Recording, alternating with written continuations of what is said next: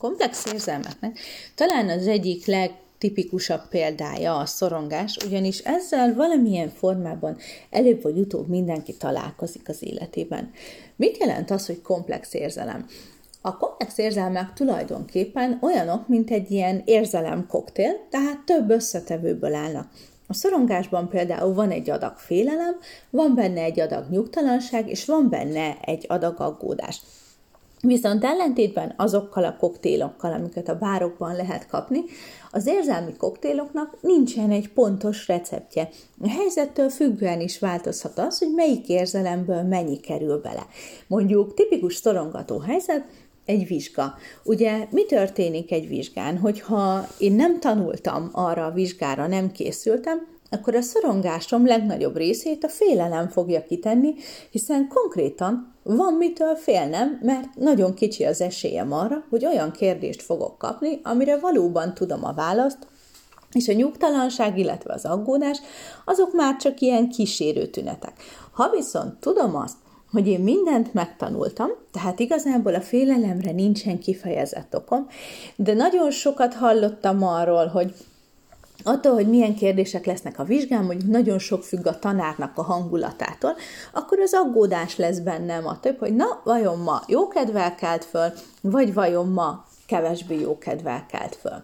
És akkor a félelem az kisebb, a nyugtalanság kisebb. Hogyha én vagyok az, aki tudom, hogy nem szeretem az ilyen teljesítményhelyzeteket, és hiába jó fej a tanár, meg hiába tanultam meg mindent, akkor a nyugtalanság lesz a legerősebb, abból lesz a legtöbb az érzelmi koktélban, kicsit kevesebb a félelemből, és kevesebb az aggódásból, de aztán, ahogy megy előre a vizsgaszituáció, még akkor is változhat ezeknek az összetevőknek az aránya. Tehát ettől komplexek, hogy nagyon bonyolult még saját magunkban is beazonosítani, és ilyen patika mérlegen kimérni az összetevőiket, és éppen ezért érezzük azt, hogy sokszor nehéz is kezelnünk az ilyen komplex érzelmeket.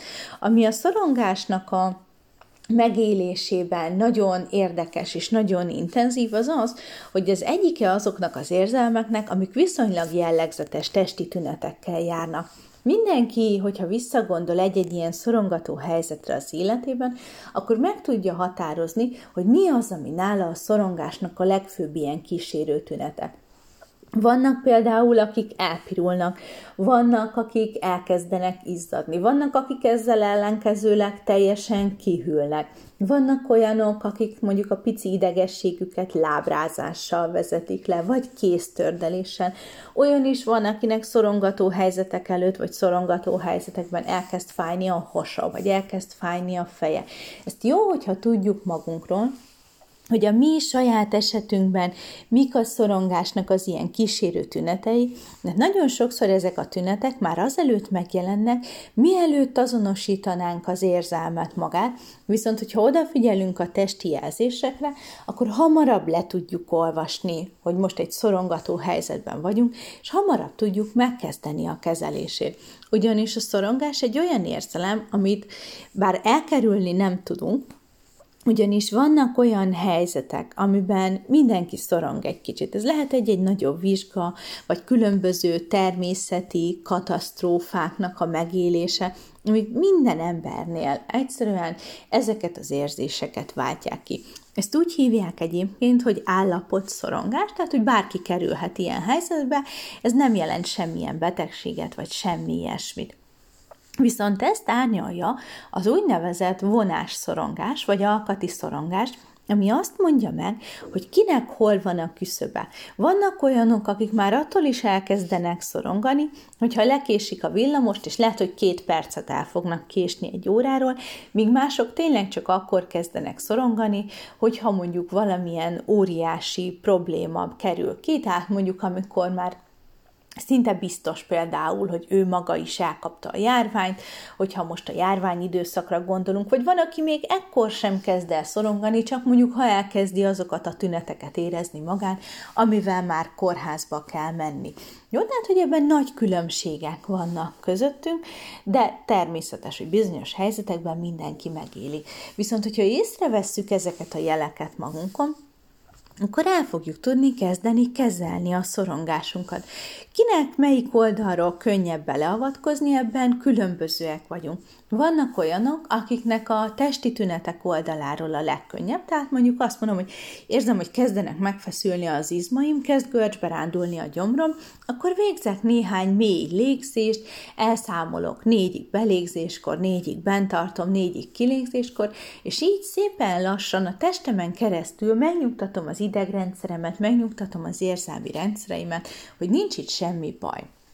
Másoknak könnyebb egy kicsit a gondolkodás oldaláról beavatkozni, tehát mondjuk amikor érzem, hogy kezdek szorongani egy vizsga helyzetben, akkor megpróbálom valahogyan átkeretezni magamban ezt az egészet, és mondjuk valahogyan a tanárnak megtalálni a pozitív jellemzőit, kigondolni azt, hogy miért is nem olyan veszélyes ő, hogy nekem ne kelljen itt még a kérdések előtt halára válnom, mert ugye, hogyha a szorongás eluralkodik rajtunk, és az érzelem mindent elvisz, akkor nem fogunk tudni gondolkodni.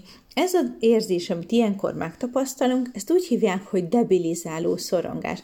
Ez gátolja mindenfajta teljesítményünket, teljesen le tudja blokkolni az erőfeszítéseinket. Tipikusan az a helyzet, amikor hiába tanultam meg, nem jut eszembe egyetlen árva sem.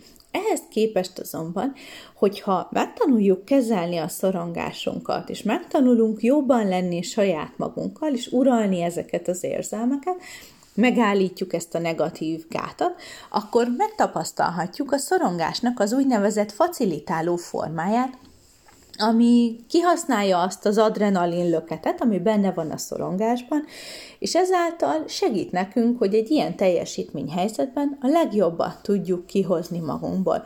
Viszont azt, hogy erre képesek legyünk, ehhez azért kell nagyon sok munka, amit saját magunkkal elvégzünk előzetesen, közben és utána is.